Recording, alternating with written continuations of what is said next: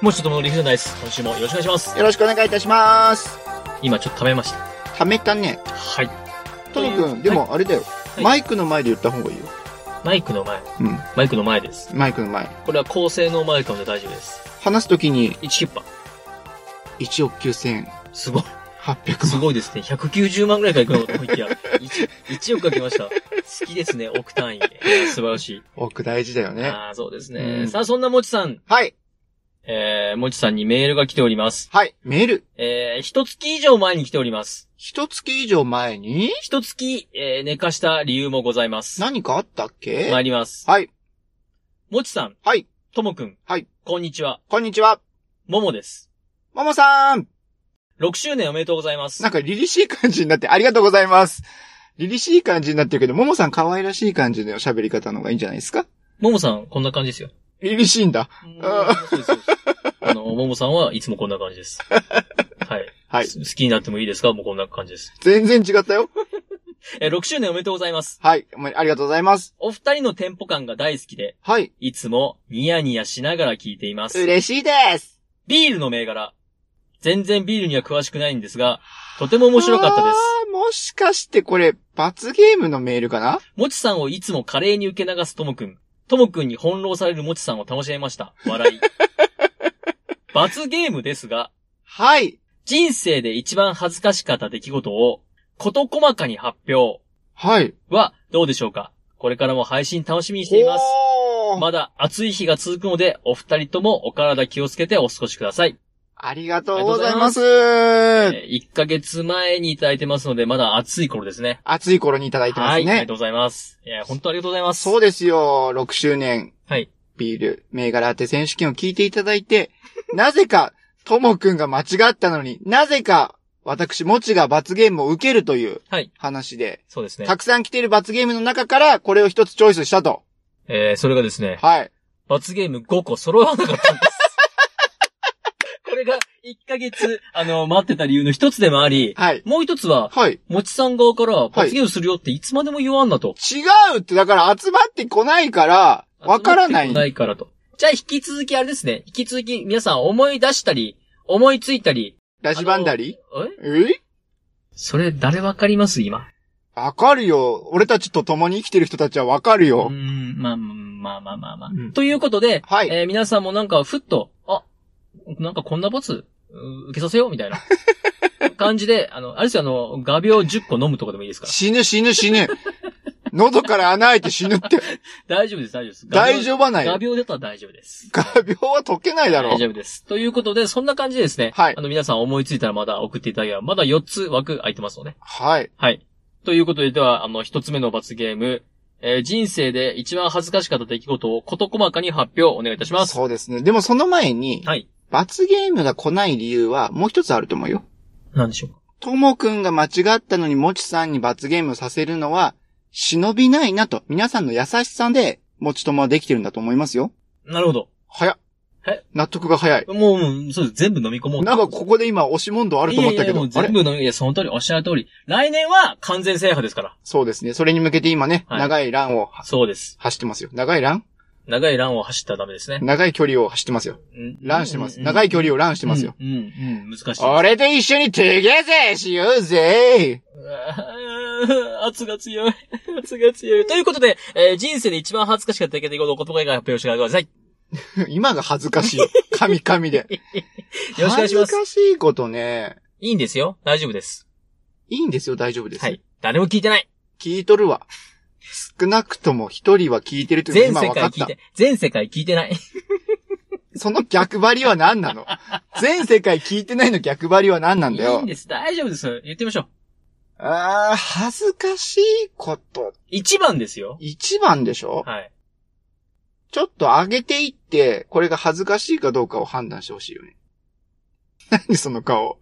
何その顔。え音声メディア、音声配信メディアで顔の話やめてもらっていいですか じゃあそういう顔しないでようーん。それは僕の自由です。ああ、そうそれは僕の自由ですか。よ。確かにそうだ。そういう顔をするのは、ともくんの自由だ。でも私嫌な顔してるってみんなに怒られ ます。もっぱらね。もっぱら。うん。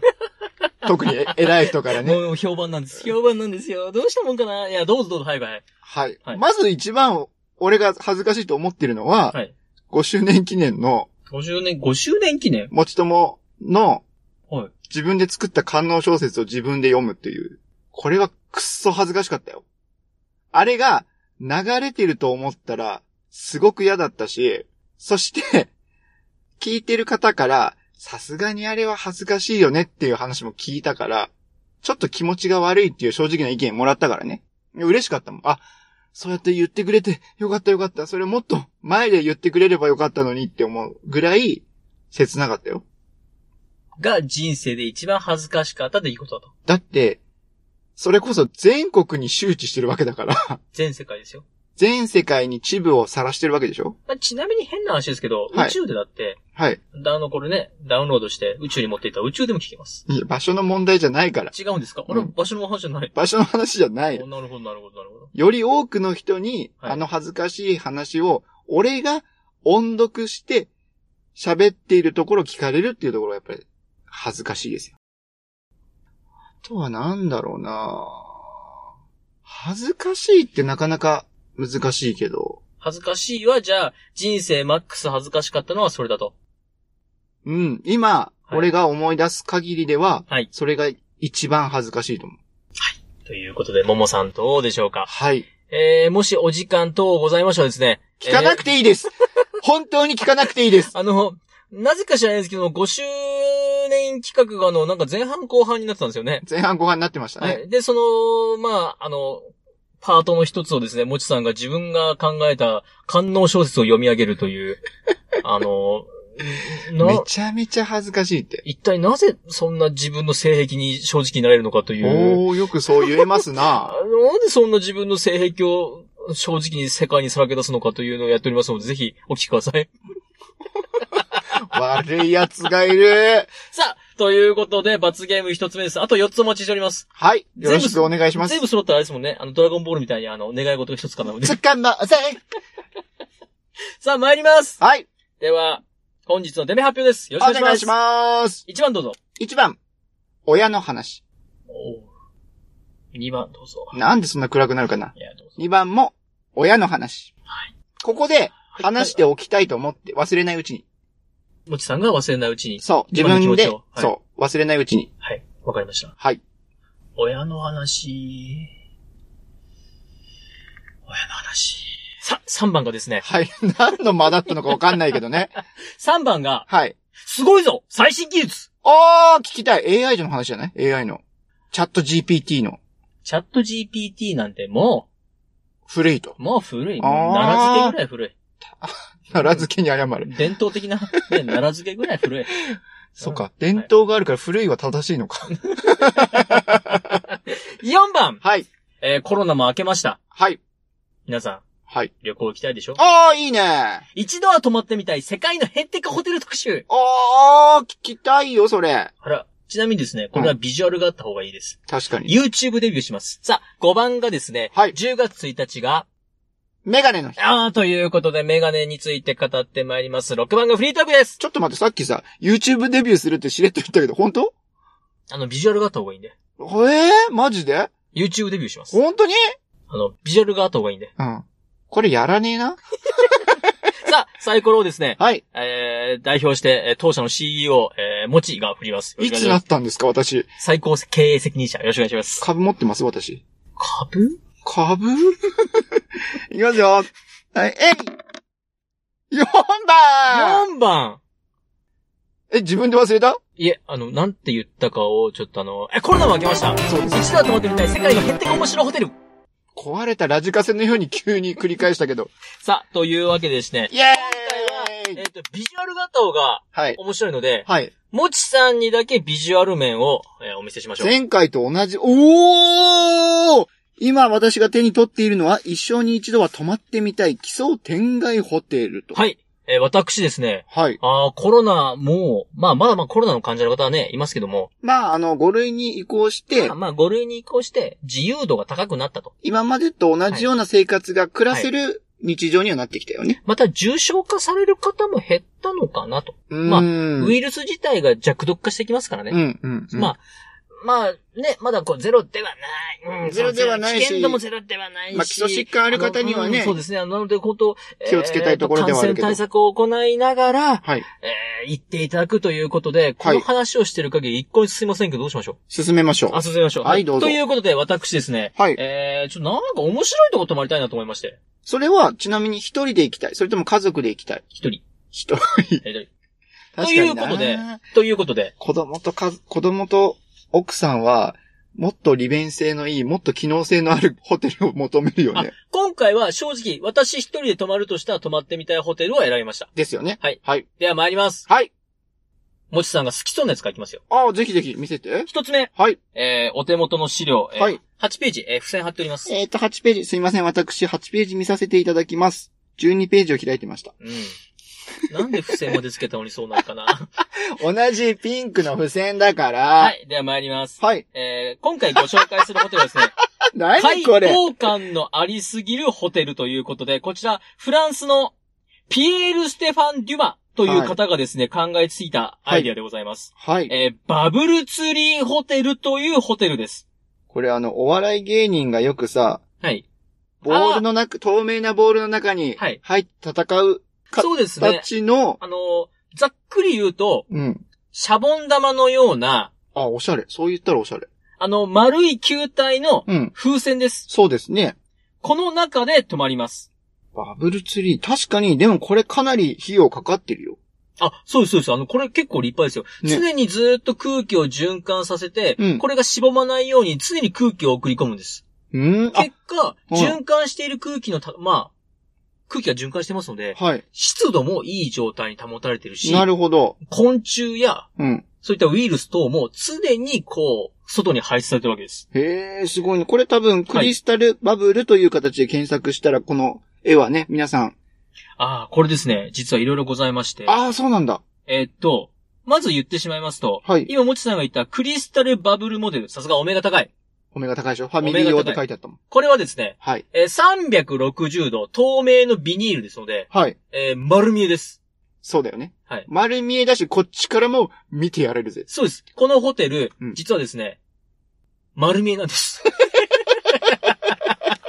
あの、これ、丸見えにした理由っていうのがですね、はい。自然を満喫したいと。そうですね。自然を満喫するために、キャンプでテントを張る方いらっしゃいます。いらっしゃいます。ただ、テントうん。とホテルであれば、やっぱりホテルの方が快適であるわけですよ。過ごしやすいのはホテルだよ過ごね。しやすいわけですよ。うんで、また、テントの中に寝てても、うん。寝てる瞬間は、うんテントの、まあ、天井を見てたりそうだね。するわけですよね。解放されてないもんね。はい。なので、うん。では、ホテルを持って行って、うん。快適なホテルなんだけれども、うん。壁も天井も全部透明にしたら、うん。まあ、プライバシーはほぼないけども、うん。自然を満喫できるんじゃないかというコンセプトのものを植えたのがこのホテルです。これちなみにね、はいあの、細かい質問に行く前にちょっと一つ疑問があるんだけど、はいはい一、人だけなのそれとも一人、このカプセルが、はい。ろんなところにこの敷地内、森林の敷地内に置いてあるっていうこあ、とそうです、そうです。これをポコポコポコ並べるわけです。おはー。で、今お伝えしたのが360度完全透明モデル。これがクリスタルバブルなんですが、はい。えーバブルルーム、バブルロッジモデルはですね、はい。球体の下半分をはい白くしますので、はい。結果、寝てる姿は見えないとか、あー、なるほど。はい。トイレの下半分が見えないとか、おー、そういうことか。はい。そういうプライバシーがある一定保たれるお部屋もございます。そうか、トイレも丸見えだ、これ。全見えです。お風呂も丸見えだね。これ恥ずかしいね、ちょっとね。ただ、うん。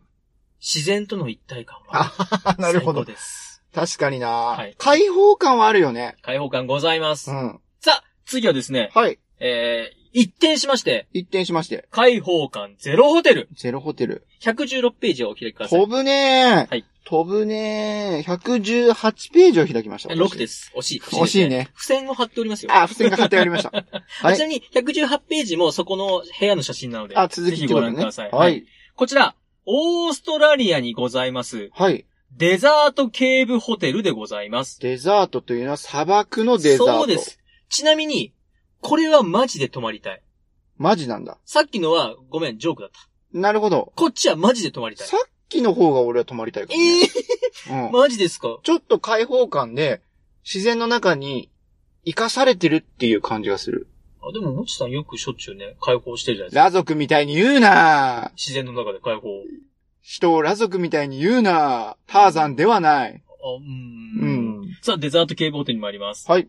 えー、もちさん、はい。五つ星ホテルとか、はいはい。八つ星ホテルとかご存知です聞かくね、よくね。はい。はい。そんな星がついてるホテルの中で、はい。世界で唯一地下に部屋があるのがこちら、ほデザートケーブホテルです。う。でも、写真を見る限り明るく見えるよ。は。い、おしゃれですよね。はい。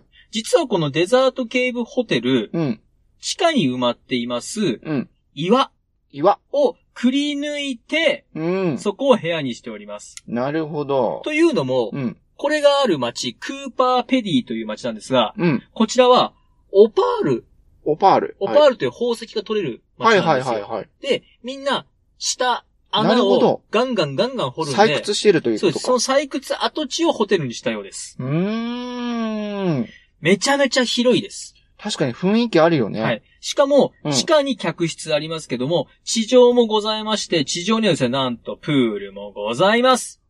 おー、登っていってプールに入るという。そうです。おでー。地下は客室の他にもですね、バうん。ー、えーカフェ、うん。レストランなど、うん、うん、そして地上ではですね、うん。うん。素晴らしい絶景を満喫できるわけです。これ、例えば、はいこの岩壁というか採掘しているところを綺麗にはい。なぞらえてるけど、はいこの色が地層のような形で変わってたりとかもするのかななるほど、なるほど、なるほど。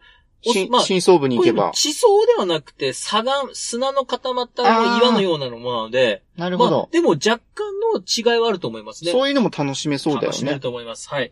で、さらにですね、このオパール掘り、うん。なんと今も実際にされてますので、うん、うん。近くでオパール掘りを、まあ、実際に経験して、ほ一ー。攫千金を狙うこともできます。なるほど。えー、では三つ目参りましょう。はい。開放感がある、ない、うんと。きました。うんある意味開放的なそうだよね。そこにたどり着くよね。三つ目です。三つ目。ある意味開放的。はい100ページご覧ください。 100ページ。はい100ページに戻ります。はい84ページを開きました。はい。はい、100ページに来ました。えーこちら ですね。まあ、表現としてはあれなんですが、はい。路上で生活する方はい、はい、はい。の、気分になれる、そうですね。はい、ホテルでございます。これもう、はいドラえもんの時の、おあっし空き地のね、土管ですよおっしね。ゃる通り、おっしゃる通り。あの、オーストリアにあるんですが、うん。こちら、ドナウ川沿い、ドナウ川有名な川でおすードね。ナウ川ね。はいうんドナウ川沿いの公園に、うん。まさに言った今、土管。うん。この土管、まあ、これ排水管なんですけども、うん。排水管をポーンと置いて、うん。その排水管の中をうん。部屋にしたもの。なるほど。なのでまあ、ホームレスというか、うん、うん。ホームレスの雰囲気、そうだね。はいうん、気分は楽しめるものです。うん。で、こちら、5月から10月の夏の間だけやっておりまして、はい。泊まりますと、はい。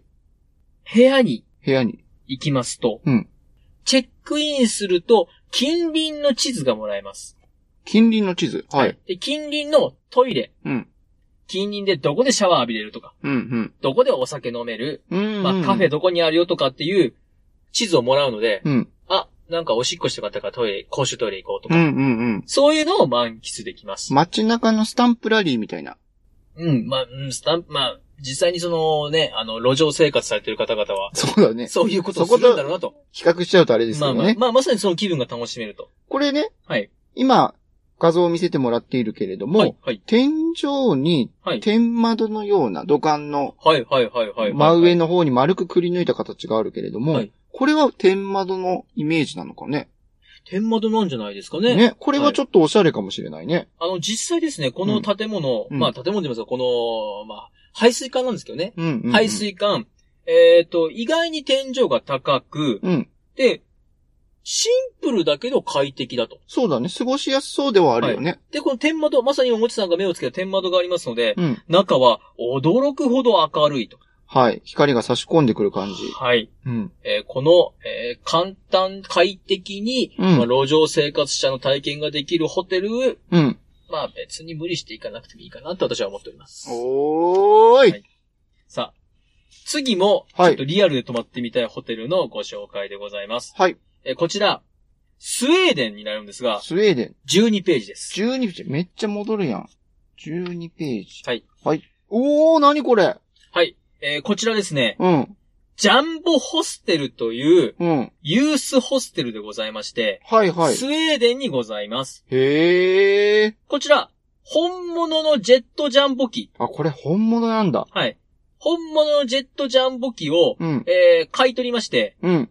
しかも空港の近くに置いて、はいはいはい。ユースホステルとしてオープンしたのがこちらです。わあ、そしたらさ、空港の近くだから、飛行機の離陸や着陸の音も聞こえたりするじゃないもうそうですね。で、実際、その空港に降り立って街中に移る途中で、あれなんであそこにジャンボジェットあんのとうんいうん、うん。う方がたくさんいらっしゃるそうです。そうだよね。はい。こちらですね。うん。 2002年までうん。普通に使われてた飛行機です。結構新しいんじゃないはい。ね。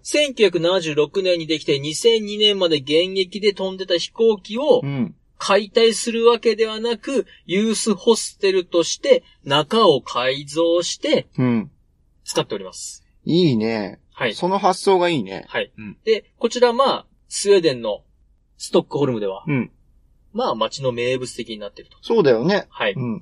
で、実際その次のページとかに行きますと、はいはい。写真があるんですけども、はい。中を見ると、あ、飛行機っちゃ飛行機だけあど、ー。あ、こうなるのねと。なるほどね。確かにあの、旅客、旅客、旅客、旅客機というよりは、はい。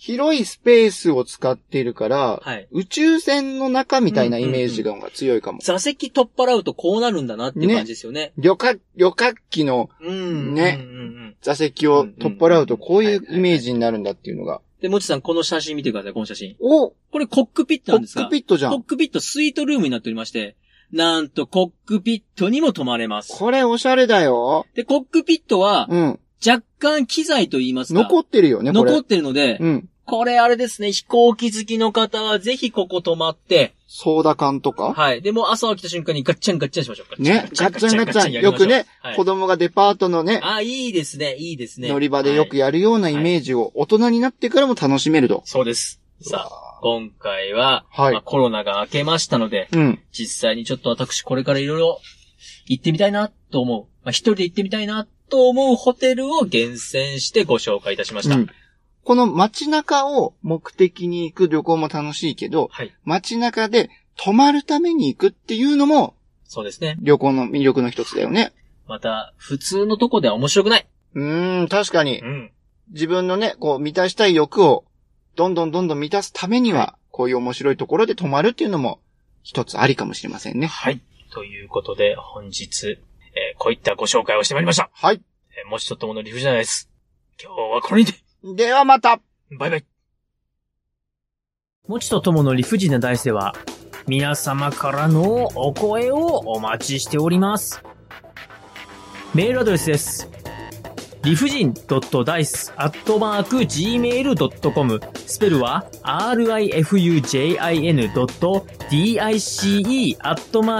rifujin.dice.gmail.com また、ツイッターアカウントは、もちとともの理不尽なダイスってやっておりますので、そちらの方に DM もお待ちしております。ハッシュタグは、もちとともの理不尽なダイス、または、もちともでつぶやいてください。よろしくお願いいたします。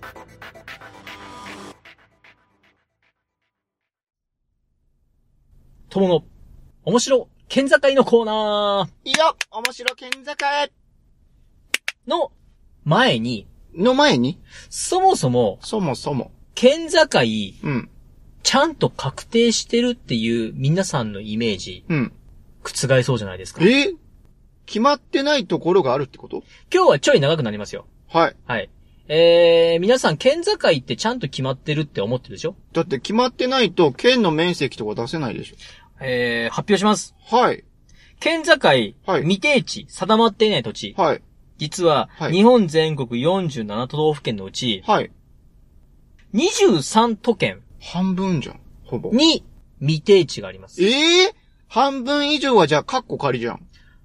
えー、違う、23だから半分以下です。ギリ、ギリ半分以下です。うん、ギリね。ギリね、細かく言うとね。 ギギリですね、うんギリですね。うんでも、もうおっしゃる通り、半分のうん、県、都にうん。未確定の県境があるんですよ。え、つまり、とはもう未確定って。あ、そうです。ことそうですとはもうあれです。あの、川の部分がふにゃふにゃしてるのがありまあす。、わかったよ。はい。川がはい。増水で大きくなったり、あ、違います。減水でなくなったりとか。東京都の場合は、川の真ん中に溜まるこの砂、うん。そこが、まあこう、土地になっちゃったんですよ。サスと言いますか、土地になっちゃって。ここれ、川で境目だったけど、これどっちのもんって、うちのもんみたいな。なるほど。どっちみたいな未確定があるんですけど。うんうんうんまあまあ、それはちょっと置いときましょ。まず置いというて。置いときところにお願いしまして、はい。さらに、さらに、市町村も、市町村。うん実は境目があやふやなところがございま市して。町村はね、ありそうなイメージはあった。はい。はい。で、この県境と市町村の境目がうん。完璧に決まってるよと。うん。もう一つも揺るがんと。ビタビタだよと。ビッタビタだよっていうのは、うんえー47都道府県のうち、う一ち体いくつあるでしょうえ、20ぐらいはあるんじゃない正解はうん。 9です。9!